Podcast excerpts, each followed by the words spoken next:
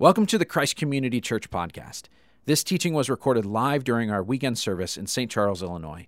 We invite you to join us in person any weekend in St. Charles, DeKalb, Aurora, or Streamwood. Learn more at ccclife.org. And now, enjoy the message. Well, hello, Christ Community Church. Thank you for joining us for our summer road trip uh, with me and the other campus pastors. Uh, it's, it's about to get weirder, so stay tuned for upcoming weeks. Um, I was not planning on being up here this week. Uh, we were actually going to have a guest speaker, some, someone some of you uh, know and love, Shadanke Johnson our uh, ministry partner from Sierra Leone. And uh, earlier this week, we found out that his visa process was delayed, and so he wasn't able to make it uh, in time to be here this weekend. So, uh, as we uh, pray, I'm going to pray for him and his ministry, um, and hopefully, sometime, you know, not too far from now, we'll be able to have him in because uh, he's always a blessing to our church. So, let's pray. Heavenly Father, God, we're, we're so thankful that you are a sovereign God, that you've got the plans in your hand and you know exactly who you want, where you want, and why.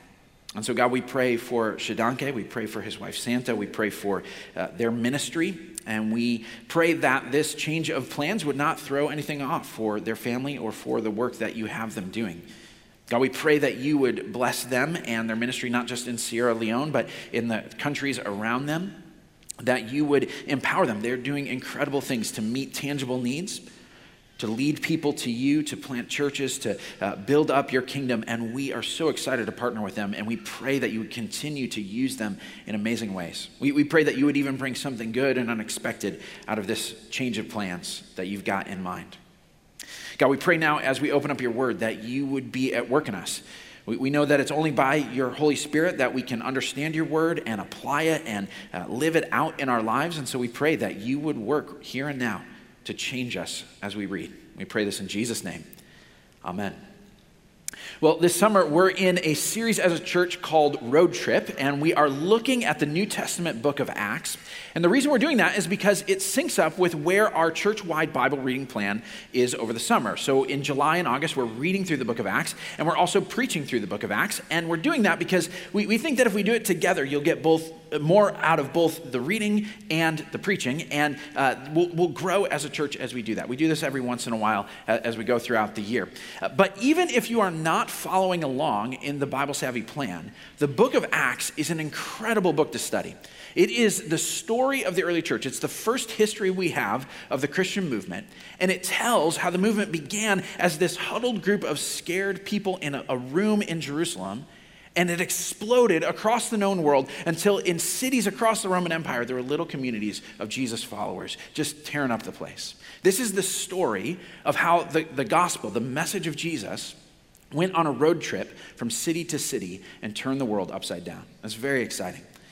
So far, though, we have just been in one city. The last two weeks, we've been telling stories in Jerusalem. But this week, the story expands to a city just north of Jerusalem called Damascus. Damascus was then and is now in the country of Syria, and it is the location of one of the most famous life transformations in all of history, something we call the conversion of the Apostle Paul. Paul also was known by the name Saul. He's a man of two cultures, so he's a man of two names. Uh, Saul was his Jewish name, so when he's in a Jewish context, that's the name that he typically used. Uh, Paul was a Roman name, and so when he was in a more Gentile context, that's the name he typically used. So sometimes I'm going to say Saul, sometimes I'm going to say Paul as we tell his story. But we're going to be looking at his story in Acts chapter 9. So if you've got a Bible, go ahead and turn with me to Acts chapter 9. And before I actually uh, dig into the story, I want to tell you what the story means. I'm just going to give you the big idea up front because it's a very simple idea, and I want you to have it in mind as we read. That it's a profound one that has implications if it's actually true. Anyone can change anyone can change. Now, I know that some of you hear that and you think, well, that just sounds like a cheesy platitude. Like, yeah, anybody can change. Or like some motivational speaker kind of, you know, thing. But I actually think it's true. It's true. And some of you would say you believe it, but I don't actually think you believe it. I don't actually think you believe it because I think that when you look at the people around you, you don't think that they will ever change. That jerk at the office is always going to be a jerk. Your sister is always going to be closed off to you. It's always been that way, it always will be that way. Your husband is always going to be hostile to your faith. You don't see that changing. And we just resign ourselves to the fact that you know, people don't really change all that much, and it's always going to be this way. I'm going to just have to deal with it. I, also don't think you believe you can change. I, many of you think, I'm just, this is just the way I am. I'm always going to be this way. There's no hope for me. I, I just am this way. But today, as we read the story of Saul, what we're going to see is that Saul was the least likely candidate for transformation. He's at the bottom of the list. He was dead set against Jesus, dead set against Jesus' people. If anybody should have been written off as a lost cause, Saul should have been.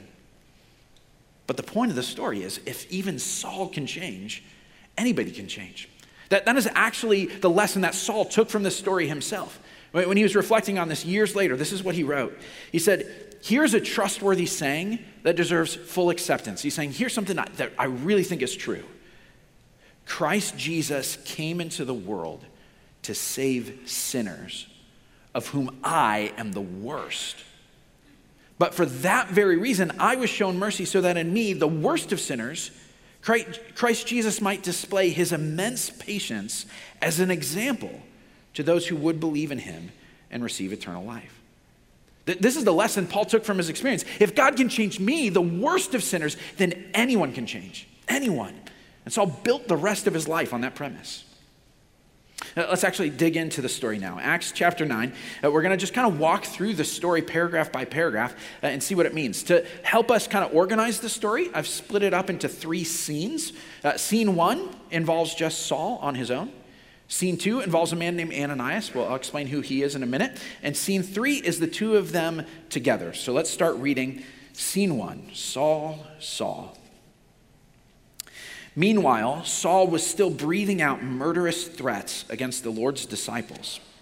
He went to the high priest and asked him for letters to the synagogues in Damascus, so that if he found any there who belonged to the way, which is just another name for the Christian movement, whether men or women, he might take them as prisoners to Jerusalem. Now, this is not the first time in the book of Acts that we run into Saul. It's the first time we've talked about him here, but earlier, just a few chapters earlier, he is in Jerusalem terrorizing followers of Jesus. If you turn back just a, a page from this story, you've got this story of a man named Stephen. And Stephen was a leader in the early church. Uh, Stephen's job was actually to be in charge of the distribution of food to people who didn't have food, to widows, to orphans, and so on in their community. And the reason Stephen was put in charge of that, that distribution was because he was supposed to make sure there was no racial or cultural bias as they were giving out the, the uh, things that people needed.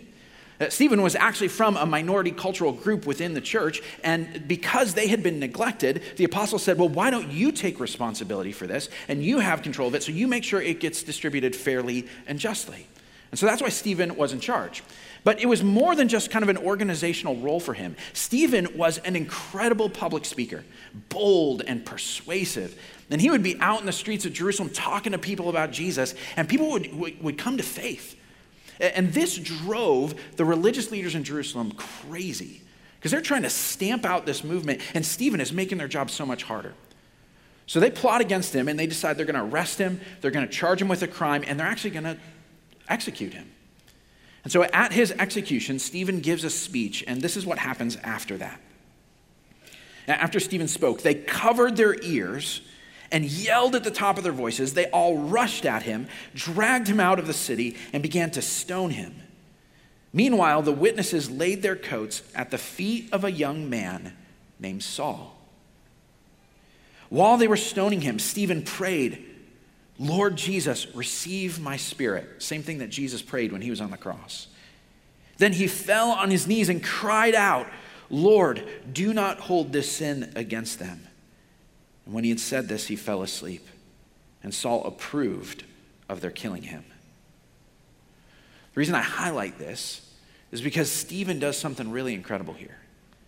The very people that are murdering him, as he's lying there on the ground being stoned to death, he looks up and he sees a man named Saul and he prays that God would not hold this sin against him.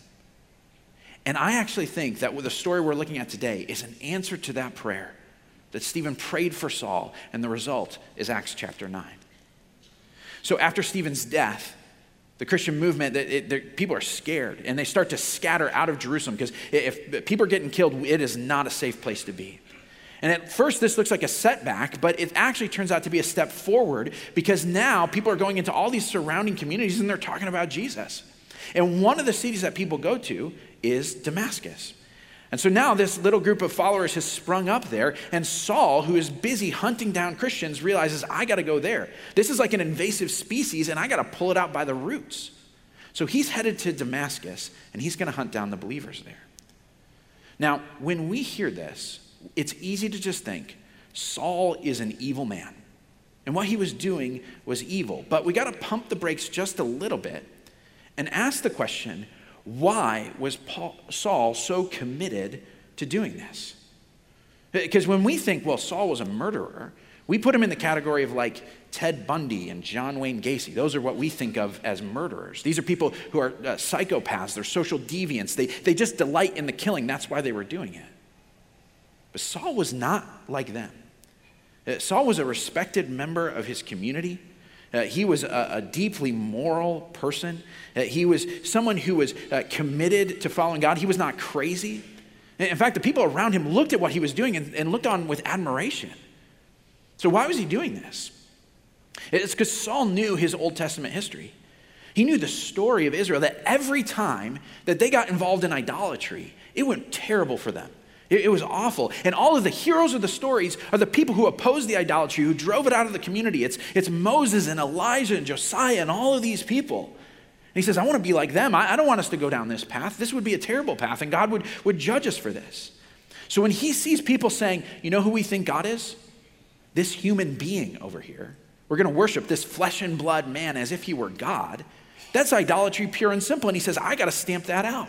That's not going to go well for us. And he does this through legal means. The, he's got the highest authorities behind him. He goes to the high priest himself, the very top guy in, in Judaism at the time, and he gets a warrant from him. And so now he's going to Damascus. And probably a modern analogy to this would be if the FBI authorized you to go hunt down terrorist cells in the US.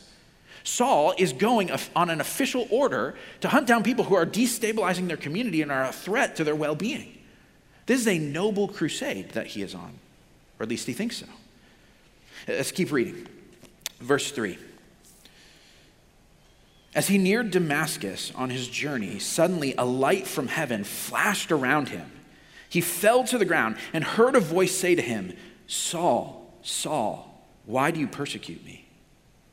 Who are you, Lord? Saul asked. I am Jesus, whom you are persecuting. Now put yourself in Saul's sandals here. But what would this have been like? Now, I, am guessing that at first, this would have felt like a dream come true to Saul. I mean, he's a devout Jew, and now the heavens are opening up, the, the light of God is shining, he's hearing God's voice. I mean, he's probably thinking, this is it. I've got all these heroes from the Old Testament who are, who are doing what I was doing, hunting down idolatry, and now I'm being rewarded for my faithfulness by hearing from God Himself, just like they did. But then he hears, Why are you persecuting me? Whoa, whoa, whoa, wait, who, who'd you say was calling? What, who is this? This is Jesus you are persecuting. Now, I, I, struggled to find an analogy that would actually express the confusion he probably felt when this happened, but maybe this will work. It's sort of like if at some point Darth Vader, go with me, Darth Vader takes off the mask, and behind the mask is Yoda. Like you, all of a sudden you're confused. You're like, wait, wait, wait, wait. I thought you were the bad guy. I thought, I thought you were the good guy. Wait, who, who's bad? Who's good? What is going on here? See, in, in Saul's mind, Jesus is the villain. His followers are the evil empire. These are the bad guys that we're hunting down. And now the guy in heaven says, I'm Jesus. So what does that mean for Saul? It means for Saul, he is actually the villain. He's the bad guy. This God that he thought he was uh, fighting for turns out to be a God he was fighting against. He's on the wrong side. Now, most of us, we are used to seeing ourselves as the good guy in situations.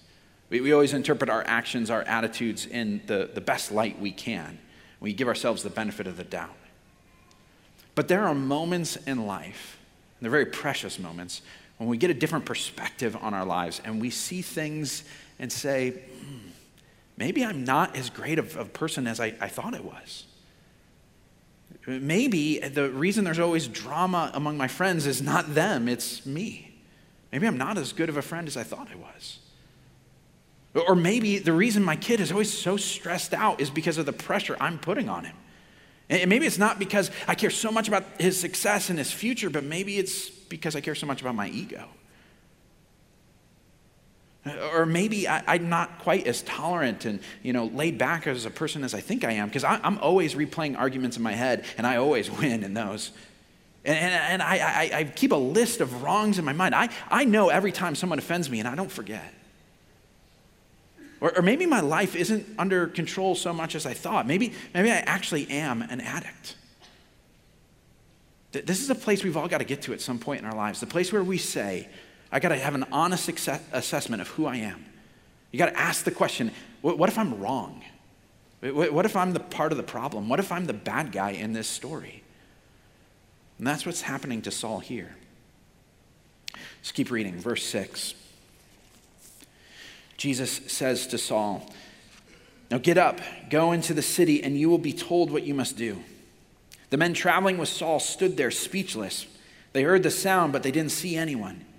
Saul got up from the ground, but when he opened his eyes, he could see nothing. So they led him by the hand into Damascus. For three days he was blind and didn't eat or drink anything. Th- those three days must have been intense for Saul. He's rethinking everything that he knows who God is, who he is, his past, his future. And he doesn't know what's going to happen next. But most of us, we avoid those kind of moments. We, we don't ask those kind of questions because we don't want our world to be rocked. But sometimes having your world rocked is the best thing that can happen to you. So, some of you know exactly what I'm talking about. You've been in these sorts of moments where your world has fallen apart, where, where your sin has been exposed, where you came to the end of yourself and you could not do anything more. And, and before that happened, you would have said, That is the most terrifying thought in my life that that would happen to me. But now that it has happened, you'd say, I never go back to before. That there's even something about that season that you missed. There, there's something about it that, that was so clear. There's so much clarity about what was going on. There, there was even a sense of, of freedom sense of rest. It's out of my control now. There, there was a, a, strong sense of hope, even, that, that now I can, I can actually start rebuilding my life on a foundation that's more firm than before. And now you look back and you say, what if I had actually kept going down that path? What would have happened to my life? But what would have actually happened in my eternity? I mean, Saul here, to realize that Jesus is God, it is so much better to realize that Jesus is God now than to realize it when you're standing before him on the last day. Sometimes the best thing that can happen in your life is for your world to be turned completely upside down. Or, or maybe I should say, be turned completely upside right. Let's look at the second scene here. The perspective shifts to this man in Damascus, a man named Ananias, who's a follower of Jesus. And most of us, we, we believe that anyone can change, or we say that, and it sounds like this inspiring thing change is possible. But when change actually happens in a person's life, is really, really messy, not just for them, but for everybody around them. Because when you change, all your relationships change too. And people got to adjust to the new you. And that's what's going on here with Ananias. Let's read in verse 10. In Damascus, there was a disciple named Ananias. The Lord called to him in a vision Ananias. Yes, Lord, he answered. The Lord told him, Go to the house of Judas on Straight Street and ask for a man from Tarsus named Saul for he is praying. In a vision, he has seen a man named Ananias come and place his hands on him to restore his sight. Why does Jesus do it this way? Uh, why couldn't he just snapped his fingers and restored Saul's sight? You know, he caused the blindness, couldn't he have just taken it away? Why does he need to send someone to pray for him? Two thoughts. First is this God does not need people to do things for him, he can just do whatever he wants all the time but he wants to have people involved in what he's doing. Uh, God is like the mom who's making cookies, and she doesn't need her son to come up and, you know, struggle to crack the eggs and, you know, have a hard time mixing the flour, but she delights to invite him in. Says, Come and join me in what I'm doing because I like it and you'll like it too. It's a privilege and honor to do this together. That's how God is with us. Says, I want you to be involved in what I'm doing in people's lives. But the second, more important reason he does this is because he's driving home a very important idea that salvation is not just vertical, it's also horizontal. Salvation is both vertical and horizontal. So when God saves someone, he restores their vertical relationship with him. That they are forgiven, they are adopted as his child, they, the Holy Spirit comes into their life, they are reconciled with God. But along with that vertical salvation also comes a reorienting of horizontal relationships. Part of salvation is God puts you into a new set of relationships, specifically with the church, the people of God. In other words, the church is not like a bonus. It's not like an add on, like, hey, you've got salvation from God. And now, just so you know, there's kind of like this club over here. And if you want to get involved, it's kind of, a, it's pretty cool. People are into the same things. You, you might like them. It's not like that. The church is part and parcel, it's an essential part of what salvation is. You receive not just a father, but a family, not just a king, but a kingdom. Uh, God is not just uh, uh, making spare parts, He's building a body. There are no free agent Christians. And being a part of a specific church is part of what it means to follow Jesus. Now, there are seasons for individual Christians when you might end up between churches. But we hope that those times are a little bit like a vintage Yoda action figure, both rare and short. Eh? Eh? This is why Jesus sends Ananias to Saul. If Saul's going to be fully uh, incorporated into what God's doing, he needs to be reconciled both with God and with God's people. Now, of course, that's easier said than done. Uh, let's look at verse 13 here. Ananias' reaction. He says, Lord, I've heard many reports about this man and all the harm that he has done to your holy people in Jerusalem.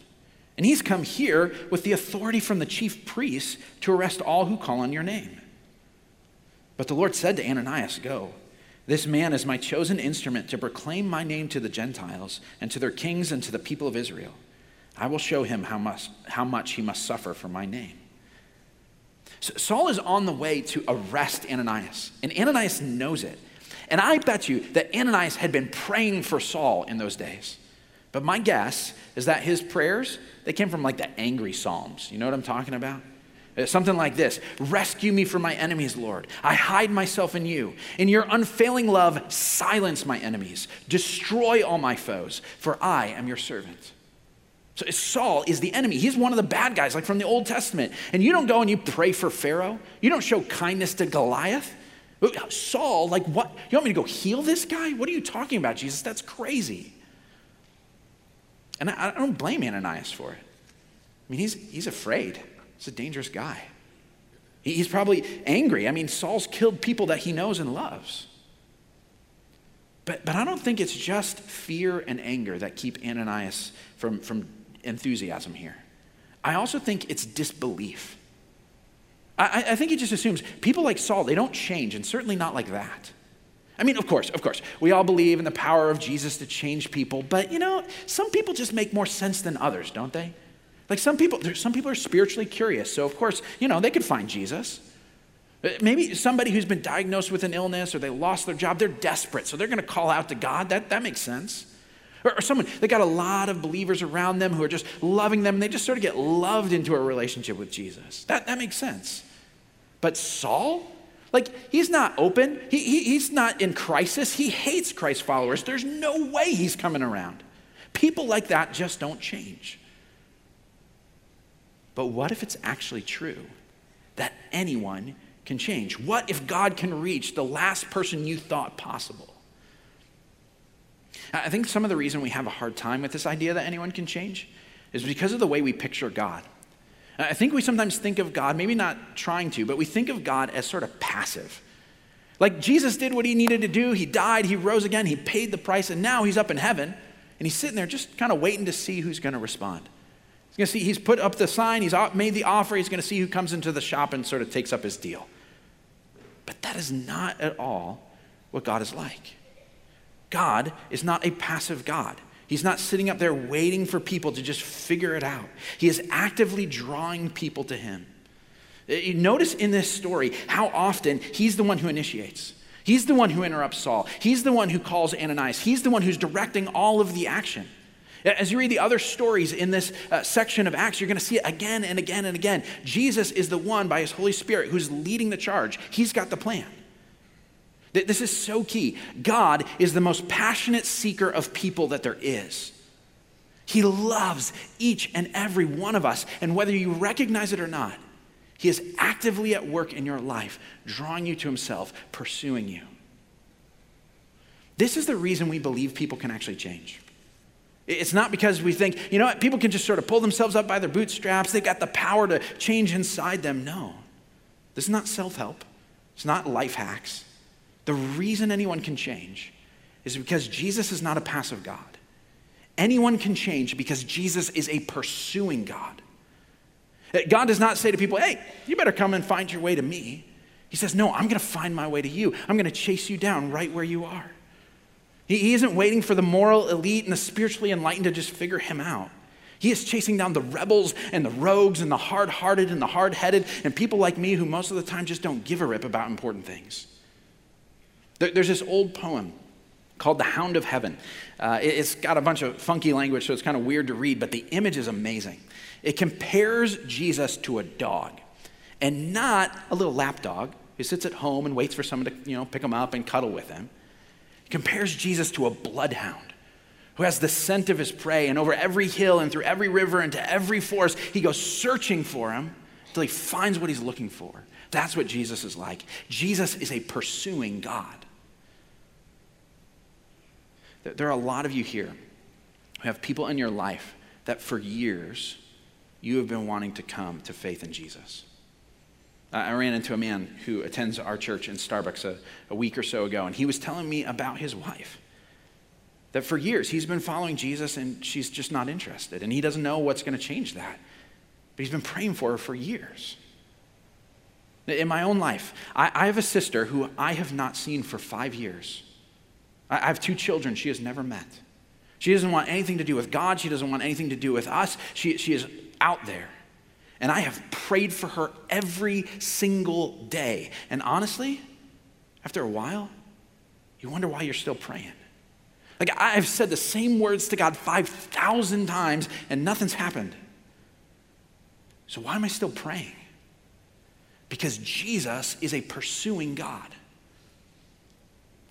My wife, Michelle, her dad surrendered his life to Christ when he was in his 20s. And when that happened, he looked around him and he realized there was a whole bunch of people he knew that did not have a relationship with God, and he wanted them to know God. And so he made this list, a, a list of 40 people, because he's like, well, that's like a big round biblical number, so I'll just pick 40 people. He said, I'm going to pray for each one of those people every single day. One of the people on that list was his sister. Now, his sister was a great person. Uh, she lived a good life. She was a pretty moral person. She was pretty successful.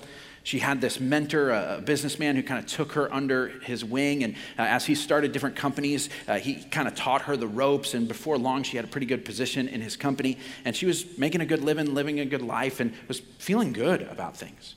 And so when Michelle's dad would come to her and talk about Jesus, she'd say, I'm just not interested. Not because she was hostile, she just didn't feel the need. Like things were going well. Why do I need to ask God for help for anything? I'm fine. For 25 years, Michelle's dad kept praying for her and the other people on the list, and nothing happened. Nothing changed. Uh, until one day, this mentor of hers had a heart attack. He had several surgeries after this, and as he was going into the third surgery, he said to her, I don't know if I'm going to make it. And he didn't. And this threw her for a loop. He had been like a father figure to her, and now all of a sudden she is thinking for the first time in her life about the big questions. She's wondering what's going on. She tunes in on a radio station. She happens to hear a Christian preacher on the radio station. And so she starts listening to that. And she actually does this sort of thing. It's pre internet. So she actually ordered what I, I think are called cassette tapes. I'm not really sure how they work. But apparently you can put a sermon on them and somehow listen to it. And she would get these tapes and she would listen to these messages again and again, try to figure this Jesus thing out. And then one time, Michelle's parents were out visiting her, and they said, Hey, why don't we bring you to a church that we know out here? It's a good church, a lot like our church here. And uh, they, she, they brought her there, and on the drive home, she said, You know, I keep hearing these preachers and that guy's talk about like a personal relationship with Jesus. Like, what is that? And long story short, eventually, she surrenders her life to Christ. And then her husband does. And then her adult children and their spouses and her grandchildren. And now that entire family is worshiping in a church, serving, reaching out to other people, all because Michelle's dad prayed for almost three decades without seeing anything happen. That's right. That's right. How do you do that? How do you pray persistently and keep investing in people after years of them not being interested? You have to have a deep belief that God is active, that He is patiently pursuing people, even people we don't think are ever going to come around. I, I want to plead with you do not give up on the people in your life because God is not giving up on them. Anyone can change because Jesus is a pursuing God. Let's keep reading. Let's look at the, the final scene in our story here, verse 17. Then Ananias went to, the house and entered it. Placing his hands on Saul, he said, Brother Saul, the Lord Jesus, who appeared to you on the road as you were coming here, has sent me so that you may see again and be filled with the Holy Spirit. The, the key word for this scene is brother. Brother. Think, think of how hard it would have been for Ananias to say that. That this man who was coming to kill him, and he says, Brother Saul. Uh, this week, Michelle was brewing a pot of tea, and uh, the tea company wanted to be clever or profound or something, so they put a quote on the tea bag. And when you're trying to scramble to put together a sermon, you'll use anything for an illustration. And it had this quote that was attributed to Abraham Lincoln. And Abe Lincoln was famous for drawing together his opponents and becoming friends with them. And the quote said this I destroy my enemy when I make him my friend. I destroy my enemy when I make him my friend. Now, I looked this quote up, and Abe Lincoln probably did not say this, okay? But it was profound nonetheless, made me think, so good job, Orange Spice Teabag. You, you did your job. But this is not how we like to think about our enemies, is it? We destroy them, that sounds really great, but friends, you just can't even imagine that. And God actually goes one step further. God destroys our enemies by making them our family. Our family. 2006, Galilee Baptist Church was burned to the ground. It was an African American church in Panola, Alabama, and the arsonists were three white teenagers.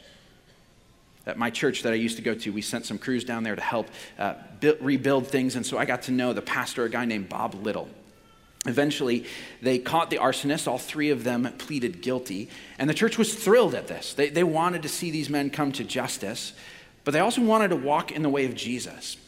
And so they decided to go to the courts to actually plead with the judges to reduce the, these boys' sentences. The, the church actually reached out to the families of these young men and they, they said, Why don't you come and worship with us? They, they started visiting these boys in prison. They would bring them gifts. Individually, members of the congregation would offer their forgiveness to them. And as a result, the, these three boys surrendered their lives to Christ. It, when they got out, they were going to have to do community service. And so Pastor Little actually arranged that their community service would be done at his church. And he told me that what excited him most about this was that when they showed up, they would not show up as enemies, they would show up as brothers. How, how do you get to a place like that where you can do that? Pa- Pastor Little, he said, this is what made them reach out to them. He said, We asked the age old question what would Jesus do in this situation? And he said, We thought about what Jesus did for us when we were his enemies.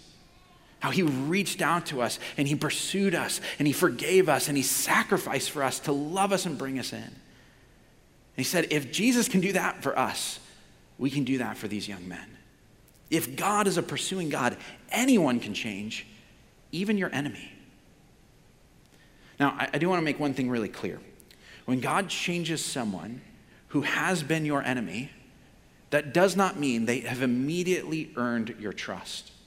I say this especially for those of you who are in abusive relationships. There are lots of times where people will say, I've changed, I'm different, and it may be true.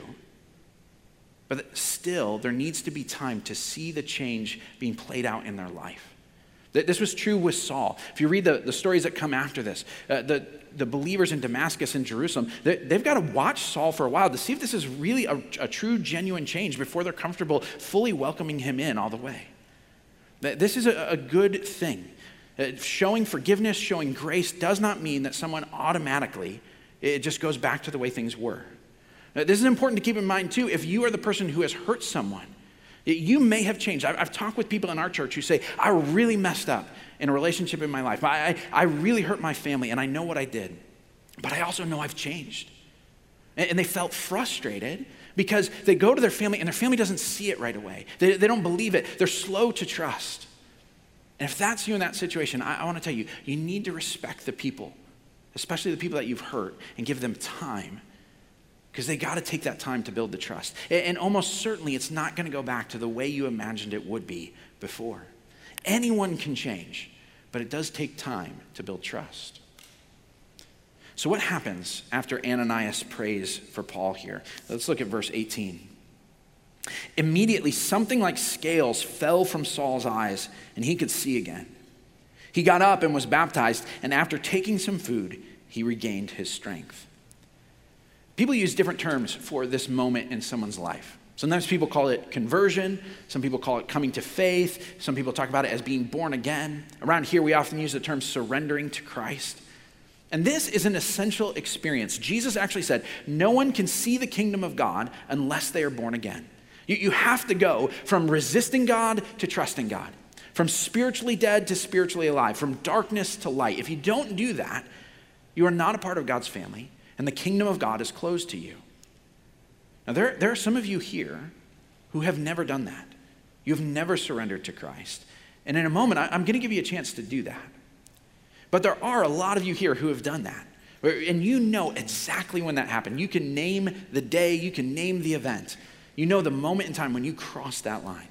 Uh, maybe it was just a, a, month or so ago at uh, Inspiring Stories Weekend with Catchy. You surrendered to Christ or at an Easter or a Christmas Eve service, or maybe uh, at SBR, a student who surrendered their life just in the past month. Uh, others of you, you, you read Saul's story though, and you say, man, I, I, that just doesn't look anything like my life. Like there was no dramatic moment like that where everything changed. I mean, I, I love Jesus. I'm pretty sure I know him, but honestly, I cannot tell you when I crossed that line. It, and you might be wondering, am I, am I missing something? Like, did, did I do something wrong here? I'll tell you this everybody's experience of conversion is different. But in general, it falls into these two big buckets. Some people experience what Paul did a dramatic moment where they made a clear decision at a point in time. But other people, it's a little bit more of a gradual process. My family would go on road trips every summer, and one of the things that I loved was sort of celebrating the moment when we crossed into a new state. So my dad would, you know, say, hey, we're, we're getting close to the state line. And uh, we'd know when we crossed from Colorado into Wyoming, and we'd cheer, and we'd just think this was great. And so we knew the exact moment we crossed from one state to the next. But there were some times when I just wasn't paying attention to where we were, on the road, and I'd realize halfway into Utah that we had come into a new state. Now, sometimes this is what it's like for people coming to faith in Jesus. At some point, you cross the line. At some point, I was uh, in Wyoming and then I was in Utah. It, there had to have been a point where I went from one place to the next, but I could not tell you exactly where that was. Same is true for some people with Jesus. At some point, you went from death to life, from darkness to light, from rebellion to faith, but it was part of a process. But here's the important thing whether it was a definitive moment or a process, the important thing is to know where are you right now? If, knowing if you have crossed that line is as simple as answering this question, okay? And I actually want you to answer this question in your mind right now. Why should God accept me? Answer that question for yourself. Why should God accept me? Now, if your answer was something like, God should accept me because Jesus died for my sin and rose again to give me life, then almost certainly you have crossed the line. You, you, may not know when you cross the line, but if you can say, My hope is in Jesus, He is the one I'm counting on to rescue me. He's the one who did what needed to be done. He's the one I'm trusting with my life and my eternity because He died and rose again. I have hope. If your heart says that, then you're in, even if you don't know the moment when it happened. But if your answer is something else, like, you know, I think God should accept me because I'm a pretty good person, I, I, I do my best. Or God should accept me because I, I think He just kind of accepts everybody. Or, or if it's, I don't know why God should accept me. Or, or if it's anything that doesn't mention Jesus, you should seriously ask yourself the question Have I understood the good news about Jesus? And have I ever really surrendered to Him? Because you might not have.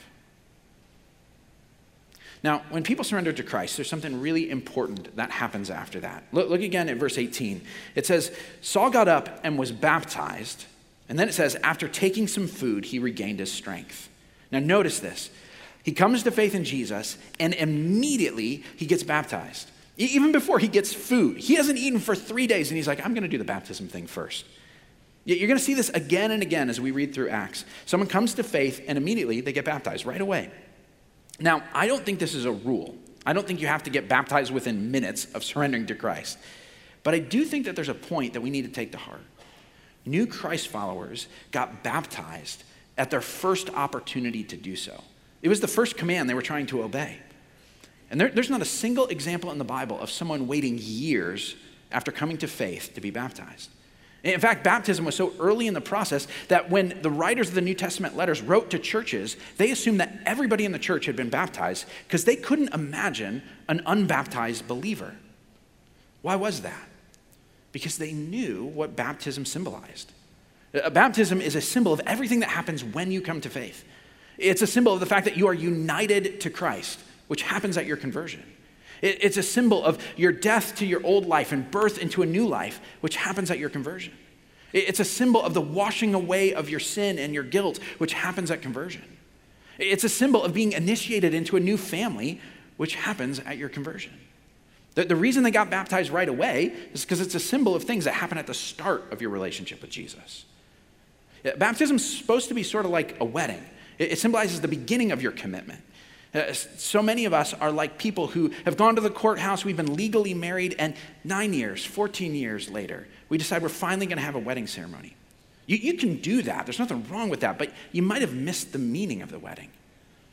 If you are a believer, if, if you, and you have not been baptized, I would urge you do so at the, the next opportunity you have. We're going to have a baptism in the fall, and sign up to do that as, as soon as you can. Now, I want to wrap up here.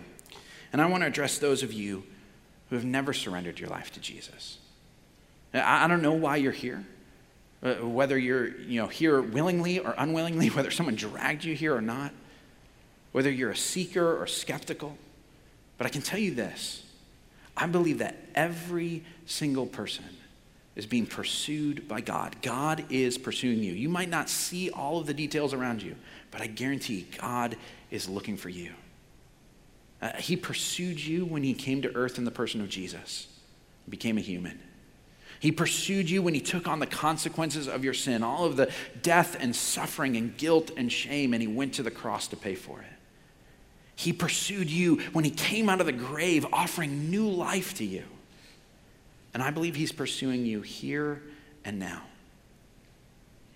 Good news is, he doesn't ask you to have everything figured out. He doesn't ask you to get your life cleaned up. He doesn't even ask you to find him. He's looking to find you. All he's asking is this Do you want to be found? If you do, it's time to stop running and actually surrender to him. Uh, I'm going to close in a prayer. And it's a prayer that's going to express exactly that the desire to be found by God. And if that's you, you've never done that, please pray with me now.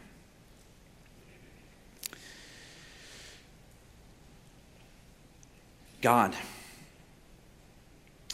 I believe that you are pursuing me, that you love me, and you want me to be a part of your family. And so, God, I say, I'm sorry. I'm sorry for the things I've done that are against you that I know I shouldn't have done, that do not live up to your standards. I'm sorry for running away from you. I'm sorry for going my way instead of your way. I am wrong and I am sorry. God, I want to say thank you. Thank you that you showed up and you pursued me, that you, you arrived in the person of Jesus, that you chased me down. You went to the cross to pay for my sin, that you rose from the dead so that I could have life. I could not have done it for myself. You rescued me and did what I could not do. Thank you. And God, please, please forgive my sin. God, please transform my life.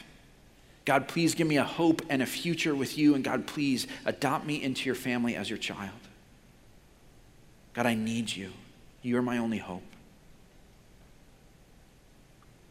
God, I want to pray for those men and women and students who just prayed that prayer. Who said, I'm in. I want to be found. I surrender to you, Jesus. God, I pray that you would Fill them with joy at what has just happened, that they have crossed from death into life. God, I pray that you would walk with them, especially in these first moments and days, to get them rooted in a community, to get them rooted in, a, in a, a rhythm of life, pursuing you every single day. And God, I pray that you would walk with them faithfully for their whole lives. God, we pray now that as we worship you, that you would be pleased. You are the God who has chased us down because you love us. And we pray this in Jesus' name.